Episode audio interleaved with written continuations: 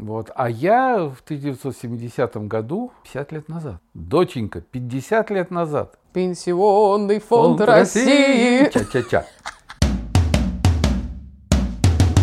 Вырабатывание новой этики улетучивается сразу, когда тебя сапогом в причинное место пинает человек э, с дубинкой и в шлеме. Тебе вообще было когда-то по жизни принципиально, чтобы у меня были такие же взгляды, как у тебя? Абсолютно нет. Абсолютно нет.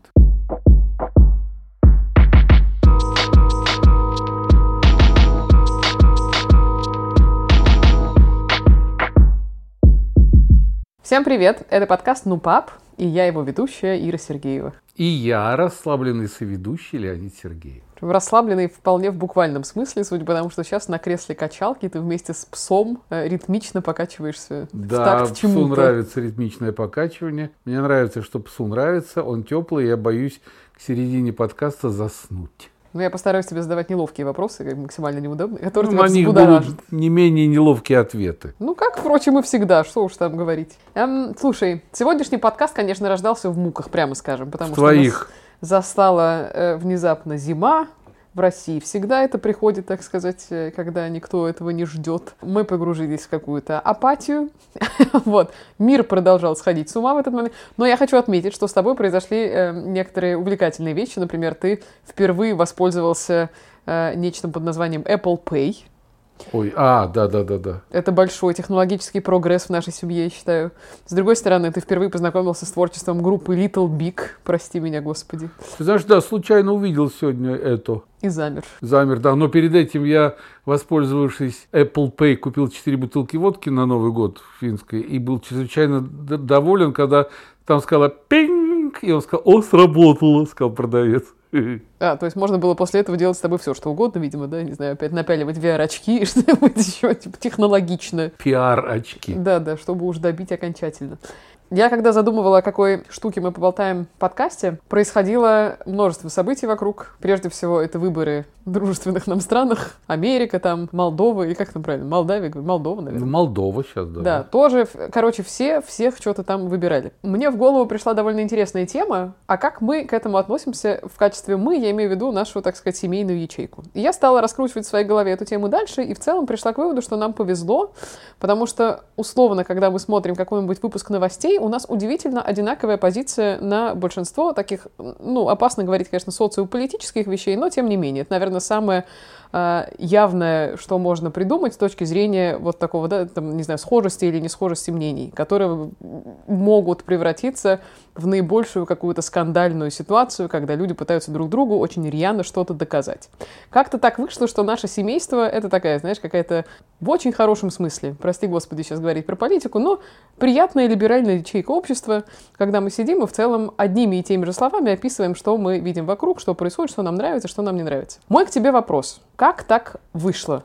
Что мы все в целом одинаково воспринимаем реальность. Что на это повлияло? Как ты на это влиял? Я не знаю, ты каким-то образом на меня, например, влиял или нет?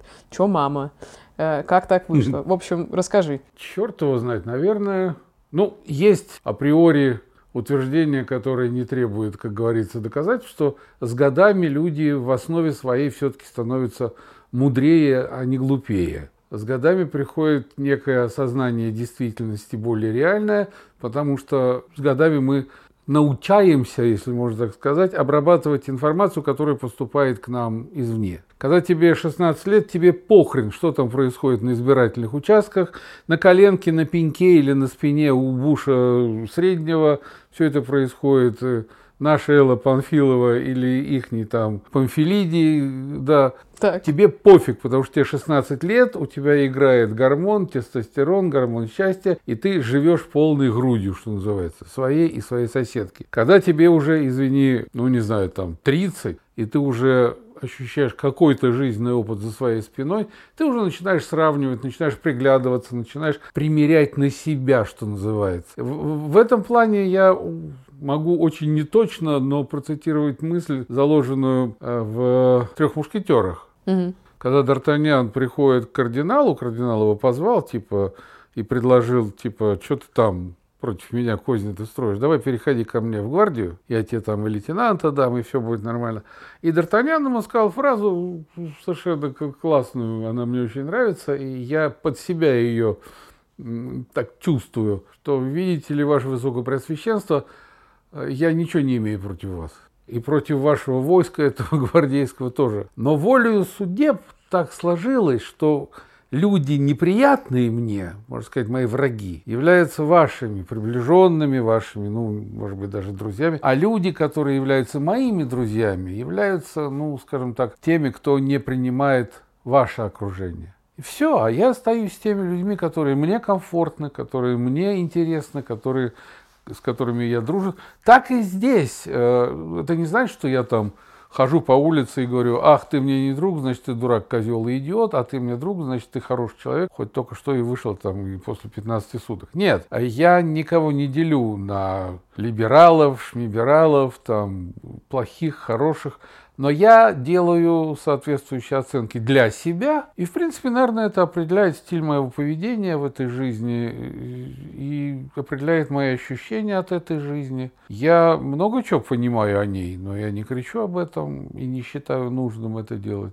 Но если встает вопрос о принятии каких-то решений, типа выборов, с чего очень осторожно ты начала. Да, в кустах. Да, так. В кустах, да, стараясь обходить наши выборы, которые, конечно же, самые лучшие, являются примером для всех.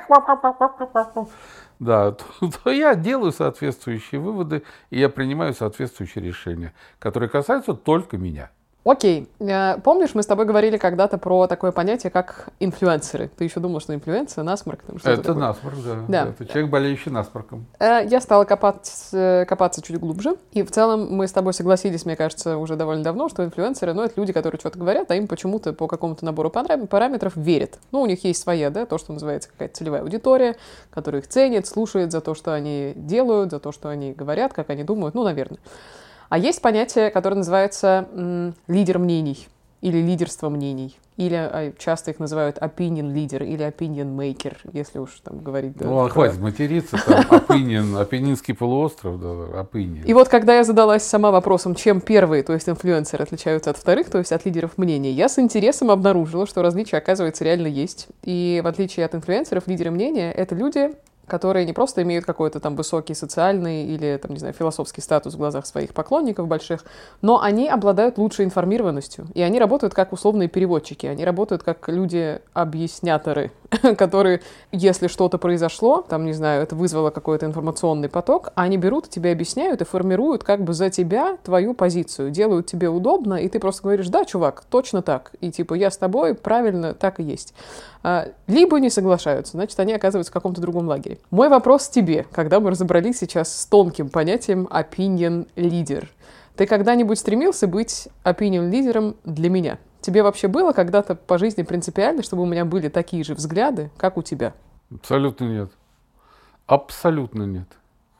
Мы этих опининов, знаешь, вот есть опасность э, в этой опи, опинении, в этом инфлюенцировании. Тут надо рассматривать все в комплексе, потому что если мы возьмем там центральные каналы нашего достославного телевидения, то там такие инфлюенсеры болтают каждый день. И я не скажу, что мы им верим, но мы просто другого ничего не слышим. Мы не слышим ничего другого. Они нас инфлюенционируют одним и тем же установкой сверху, и все. Вот они нам тыды, тыды, тыды, тыды, что красное – это зеленое, красное – это зеленое.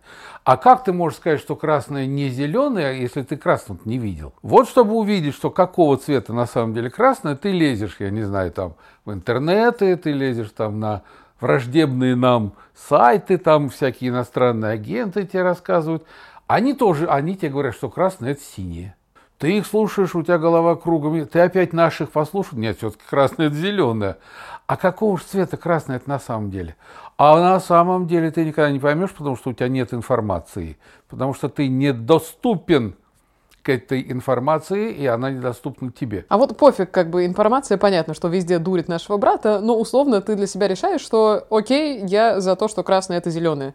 А к тебе прихожу я, твоя просвещенная диджитальная цифровая 30-летняя дочь, и говорю, чувак, ты чё, красное это желтое, потому что здесь так написали, а тут там, не знаю, моя любимая американская актриса вот так написала, а тут еще вот эти так сделали, а тут еще был ресерч и исследование вот такое, поэтому ты типа, как мы обычно делаем, ты лох, я тебе объясняю, давай соглашайся. Вот как Что только здесь я слышу, начинается? Как только я слышу ресерч, я начинаю нервно сглатывать и говорит, доченька, все-все-все, а и их бы никс, я дам лапкой кверху. Нет, мы можем с тобой поспорить, мы можем поорать друг на друга, мы можем даже, я не знаю, там, послать друг друга, но это же не главное в наших отношениях. Слушай, и это еще ладно, когда мне 30, а что было, когда мне было 15, 16, 18, 20, когда А мне в целом было скажу- все равно, и мне же надо было какой-то выбор делать.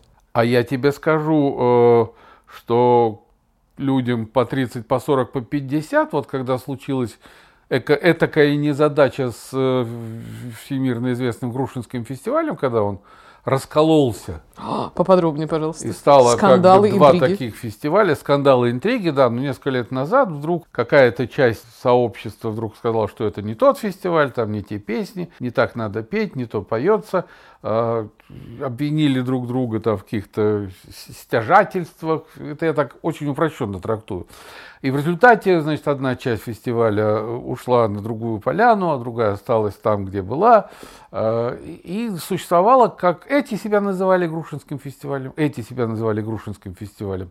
Не буду сейчас говорить, кто прав, кто виноват, потому что это э, отдельная тема совершенно. И у меня есть совершенно определенное мнение по этому поводу. Но я к чему веду э, этот разговор?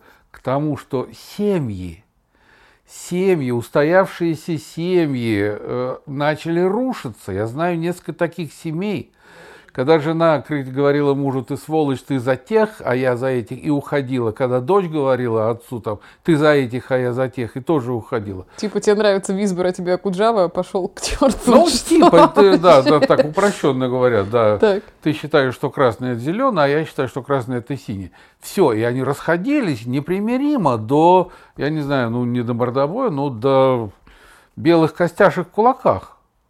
Понимаешь, вот казалось бы, да? Ну, а, а вспомни, это знаменитая э, гулливеровская страна в Бл- Блефуску, где люди там мочили друг друга из-за того, что одни разбивали яйцо с тупого конца, а другие с острого. Они вообще убивали друг друга. Да, это все выдумано с Фифтом, это фантастика, но это очень реальная фантастика. Это называется убеждение, это называется выстраивание своего мира и существование в своем мире. И, конечно же, очень интересно, если ты придешь ко мне такая вся из себя, а я тебя переубедю, и ты станешь моей сторонницей. Это интересно, так сказать, завоевать себе своих сторонников, там все. Понимаешь, чем отличается общение глаза в глаза от э, общения глаза в экран? Я не могу тебя забанить. Если ты на Вот мою это хит. если ты на мою страничку в Фейсбуке пришла и стала говорить, а ты знаешь, а ты не прав, ты вообще там такой секой, я тебя раз и забанил. И у меня остались только те, которые считают, что я прав. И я купаюсь в общей лучезарности, и я счастлив. Да? Я лидер мнений. Как там ты говорил этот? Opinion maker. А я opinion maker. Вот Прости, когда, да, когда сидят два человека друг напротив друга, или там, э, не знаю, в поезде Москва-Владивосток, и купе сломалось и не открывается, а один говорит, что красное это зеленое, а другой, что красное это синее. Вот им хреново. Тут уже никто не... за- Или начинают банить друг друга там, бутылкой по башке. что- Вот. Меня знаешь, что расстраивает? Вот ты сейчас тоже привел примеры, которые только, по-моему, подтверждают мое расстройство. Про страну, где с разных сторон бьют яйца, про разделение на две части ровно Грушинского фестиваля. Типа были левые, были правые, были такие, были сякие. И в целом, мне кажется, мы до сих пор живем в удивительно каком-то биполярном мировом устройстве. Я, конечно, извиняюсь за эту громкую фразу, но тем не менее, когда почему-то при всем обилии информации, при всем обилии источников, при всей диджитализации, которую я обожаю, за то, что ты можешь сформировать себе любое мнение, опираясь на любое количество источников, потому что у тебя из каждого, ну не то что утюга, да, тебе есть откуда брать, по крайней мере, вот эту пищу для размышлений. Мы все еще делим на левое и правое, на красное и зеленое, на черное и белое. И мне кажется, вот это такое социальное разделение, я к этому пришла, кстати, лет, наверное, не знаю, 8-7 назад, когда я первый раз поняла, что мне нужно было что-то рассказать про современное российское общество моим зарубежным друзьям. Они спрашивали, что там, как у вас дела. А у нас всякие были там выступления, все дела. И я поняла, что это удивительное ощущение, что уже я стала делить как будто бы общество на вот таких правильных, ну, про которых, мне кажется, я думаю, что это более правильные ребята, чем другие, условно, с другой позиции. И вот тут я поняла, что до чего же, до какой печальной стадии мы дожили, когда мы до сих пор, все из себя просвещенные и цифровые, делимся на правильно и неправильно. Эм, знаешь, Ничего что хотела у тебя спросить? Э, Ничего, уди- подожди, можно да. я тебе как бы Давай. э, да, от, а- откомментирую твое сказанное. Ничего удивительного. Э, Дело в том, что так было, так есть, так будет. Еще Владимир Ильич Ленин говорил, что жить в обществе и быть свободным от общества невозможно. И в этом бывший классик мирового пролетариата, естественно, был прав. А На каждый твой утюг, из которого ты можешь получить информацию и составить свое мироощущение, у меня может найтись два утюга, которые составят мое мироощущение, которое будет резко отличаться от твоего по одному и тому же вопросу. Это политика, это пропаганда, это что угодно. Э, У каждой медали есть две стороны, лицевая и оборотная. И если мы сегодня в угоду нашим интересам вы, высвечиваем эту часть медали, потому что так нужно нам, нужно народу, нужно закромам Родины, нужно обществу, то завтра с равностью, с точностью наоборот может произойти так, что мы перевернем эту медаль. Сменилось, сменилось даже э, не строй сменился, сменилось руководство. Господи, доченька, вот ты этого не, не так знаешь, не так помнишь, как я. На моей памяти сколько уже менялось этих наших э, лидеров, и сколько менялось туда-сюда, на это. Ну да, уже на моей уже эти меняли меньше. историю туда-сюда, и уже вместо Киева, матери городов русских, это какое-то селение под Ладогой где-то уже в угоду нашим национальным интересам. Это очень высоко оказывается. Наши национальные интересы. В угоду им красное может быть зеленым. И мы вас не обманываем. Мы говорим, да, это зеленое. Как говорил бывший министр культуры Мединский э, на премьере очень плохого фильма «28 панфиловцев». Ну, фильм плохой, откровенно. Пропагандистская агитка такая. Он сказал, а вы знаете, я не буду говорить о его там художественных достоинствах, но если бы не было такого, э, этого подвига, его надо было бы придумать. Потому что он играет на нашу сегодняшнюю мельницу, льет нашу сегодняшнюю воду в стремлении сцементировать наши национальные интересы. Ну, национальное, слушай, и геополитическое все понятно. Меня интересует больше, Сейчас, когда извини, мы... национальное выходит во всем мире на первый план, уже подминая под себя политику, геополитику и все. Национальное и религиозное. Вот это страшно. Потому что это развивается совершенно не подвластно никаким законам и никаким influence... А, как ты говорила? Такое? opinion-maker ским воззрением. Слушай, ну мне кажется, еще страшнее, когда это опускается на личное или личностное, или какое-то, вот знаешь, э, на личное с точки зрения того, что человек как социальное животное, условно, да, там, живущее в социуме, начинает себя вести определенным образом. Я помню свой о, наверное, даже это был какой-то страх небольшой, когда я в первый раз подумала о том, что я по одной фразе в целом могу, и до сегодняшнего дня это так, определить, человек мой или не мой. Я с ним буду общаться или вообще никак не буду общаться. По фразе или по интонации? По фразе. Потому что интонация тоже играет. Вот он поддерживает Ладно, определенные вещи или нет. Он э, оправдывает определенные события, произошедшие в не то что новые истории, новейшие, а вот типа там, не знаю, последних пяти лет или нет. И я сразу понимаю, это чувак моего лагеря, у меня с ним сладится какой-то контакт или нет. И это страшно, потому что в- из недавнего ко мне добавился какой-то, ну, знаешь, есть такая манера, когда к тебе в Фейсбуке приходят какие-то люди, с которыми ты не знаком, но ты с ними можешь, там, не знаю, как-то через одно или два рукопожатия быть знакомым профессионально. Это, Ну, знаешь, типа... я знаю? У меня нет Фейсбука. И не будет Так вот, слушай. Да, и, ну, типа того, что, знаешь, с точки зрения профессионального какого-то контакта вы добавляетесь, потому что вы можете быть друг другу полезны. Совершенно нормальная практика. И вот недавно ко мне пришел персонаж, у которого прям в профайле было написано, типа, я не считаю, что То-то, то-то. кое-что наше. Да. И я такая думаю, это сразу супер, чувак, молодец. Давай, если тебе что-то понадобится, ради бога, я помогу, что-нибудь сделаю и так далее. Было бы там написано что-то ровно наоборот, я бы сразу вытащила все свои иглы и, так сказать, направила бы туда. Вот это стрёмно. И мне кажется, знаешь, какой важный вопрос? Вот такая штука она нас куда ведет? Э, когда у нас есть такая разница мнений и такая, ну, какая-то оппозиция именно с точки зрения человеческой друг к другу, это, наоборот, двигатель прогресса, это значит, что мы вырабатываем какие-то новые мысли, новые идеи, и в споре рождается истина. Или нам, наоборот, нужно позаботиться о том, чтобы родилась какая-то новая этика, чтобы все угомонились, и если у кого-то другая позиция, пусть по каким-то горящим, прям припекающим вопросам, все все равно были в порядке и говорили, я принимаю, я вижу, живем в мире, давайте вообще не ругаться, типа, все у нас отлично, просто разница мнений, это норма. Сложно, да? Закатало. Ты знаешь, закатало сложно, потому что на, на все есть, как говорится, простой ответ. Вырабатывание новой этики, э, я не знаю, там, прогрессивное, Толерантность. человеческое, толерантное, да.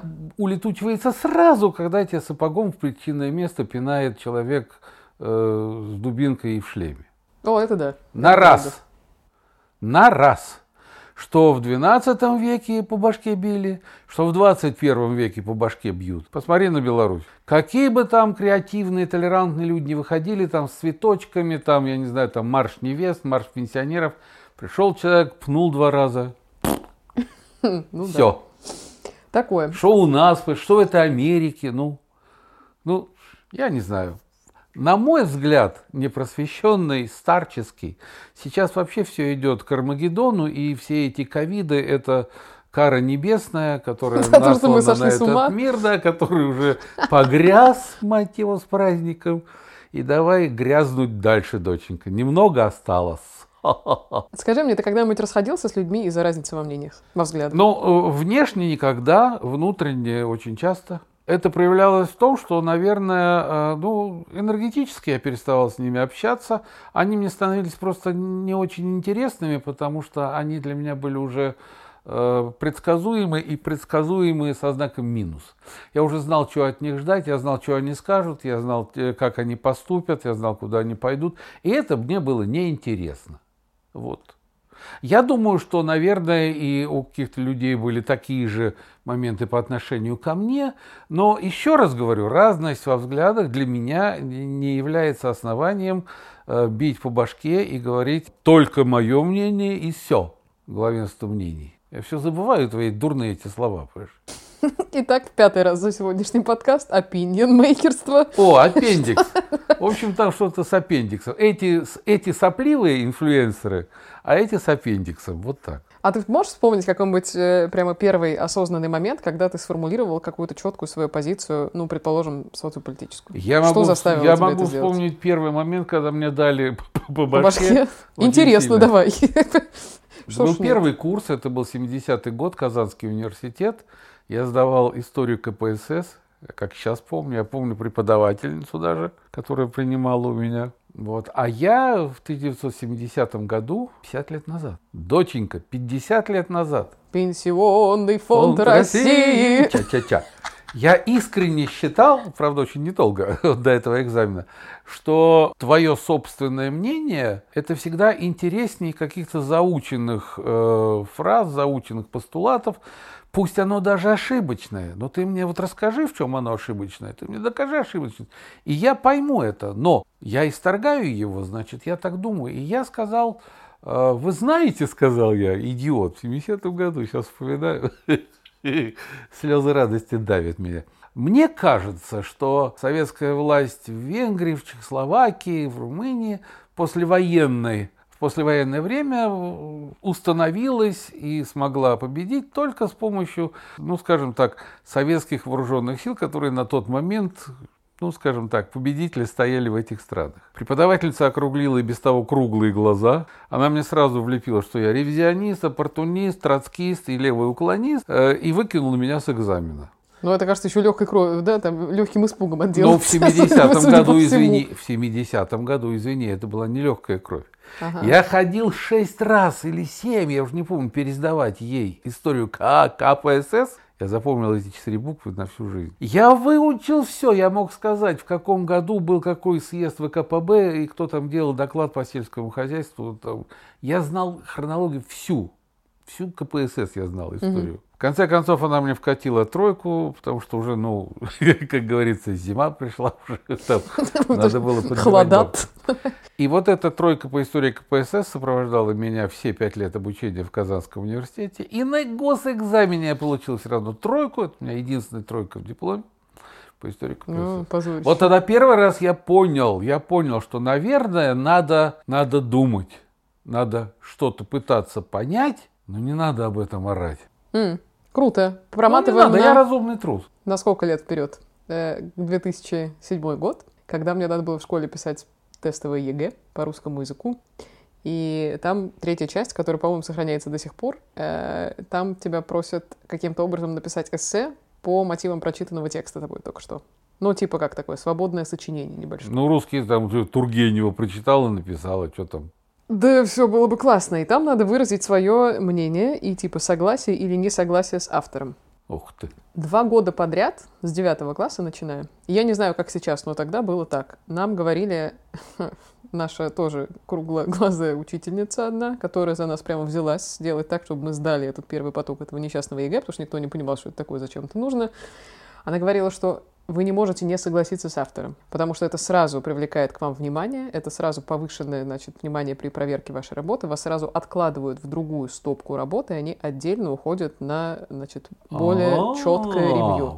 Вы обязаны согласиться с автором, какое бы у вас личное мнение ни было. Это первый раз, просто, знаешь, такой какой-то исторически зафиксированный в моей истории, по крайней мере, когда мне тоже надавали по башке за то, что у меня может быть какой-то...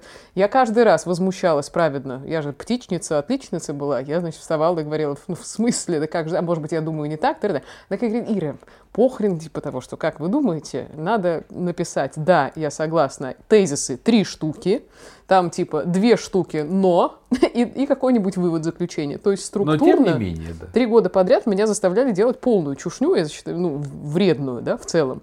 Но Помогло ли это мне сдать ЕГЭ? Наверное, да. А вот теперь скажи мне, доченька, что изменилось с 1970 года К сожалению, по 2007 и по 2021? Какая вот боль? что ничего. Люди, как были людьми, в смысле слова люди, так и остались ими. У них есть чувство страха, у них есть чувство безумия, чувство ответственности. Я не знаю, безумие это не чувство, а состояние, да. Вот они остались такими же. Они остались, если мы живем в э, тираническом государстве, то мы живем хоть 10 тысяч лет назад, хоть 10 тысяч лет вперед. Если мы живем в авторитарном государстве, было, есть и будет. Если мы живем в э, демократическом обществе, хотя никто не знает, что такое жить в демократическом обществе, потому что демократического общества в понимании утопистов, всяких моров, там, компанел, нету его, не может быть на земле. Всегда будут левые, всегда будут правые, всегда будет кто-то над ними, который метит в причинное место дубинкой. Слушай, ну, и, в общем, как э, бы ты сформулировал совет, наверное, какой-то, хотя дело неблагодарное, понимаешь, вечно просить совет, совет у старшего поколения. Да, да.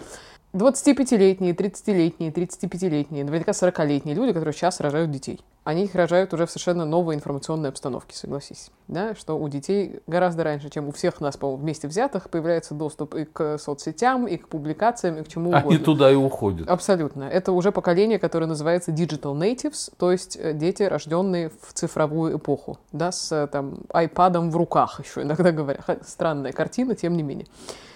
Как сделать так, или хотя бы как постараться сделать так, чтобы они э, выросли с нормальной точкой зрения на происходящее вокруг. При этом нормальное тоже понятие относительное, но со схожей с тобой точкой зрения. Вот, наверное, так.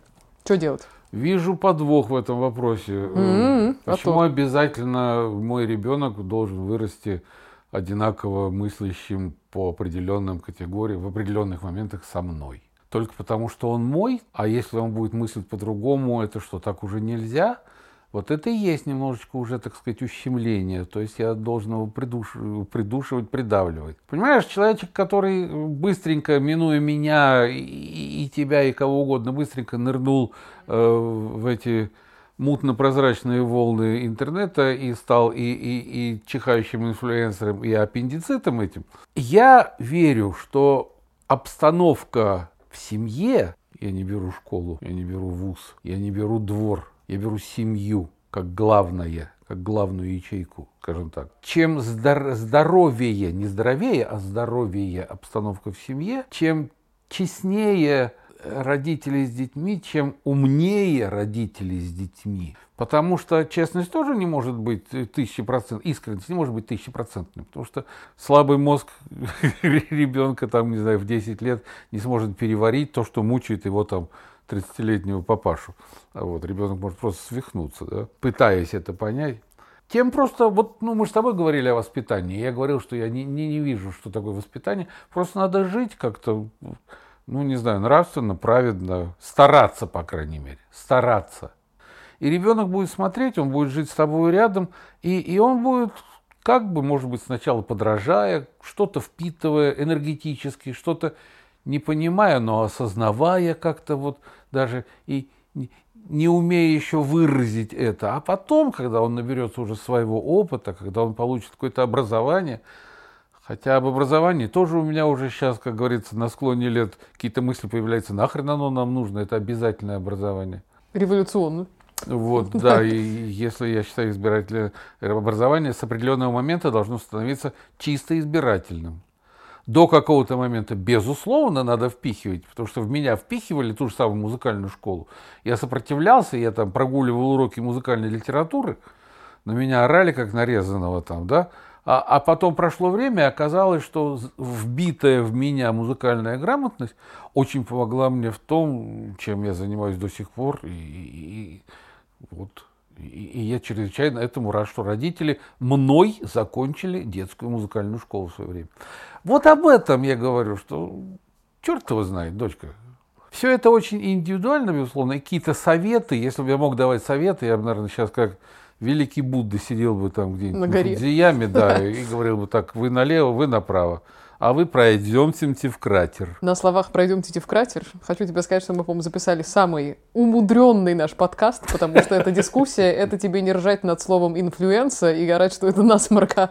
Мы тут А второе вот это с аппендикс... Там Господи боже, шестой раз. Опиньон-мейкеры. Ой, спасибо. Пожалуйста, большое. Вот и им тоже привет передай. Пламенный привет опиньон-мейкерам. Друзья, ну в целом из того, что я сегодня почерпнула, было кайфовенько, потому что важно, мне кажется, очевидно быть, во во-первых, толерантным, во-вторых, больше читать и правильно взрослеть каким-то образом, а в целом вырываться из информационного пузыря, потому что он играет с нами злую шутку. Если вы смотрите на мир однобоко, а, то мир для вас и остается каким-то ужасно биполярным, и вы делите всех на своих и чужих, а мне кажется, граней и красок у нас с вами гораздо больше. Не болейте. Вау! Wow.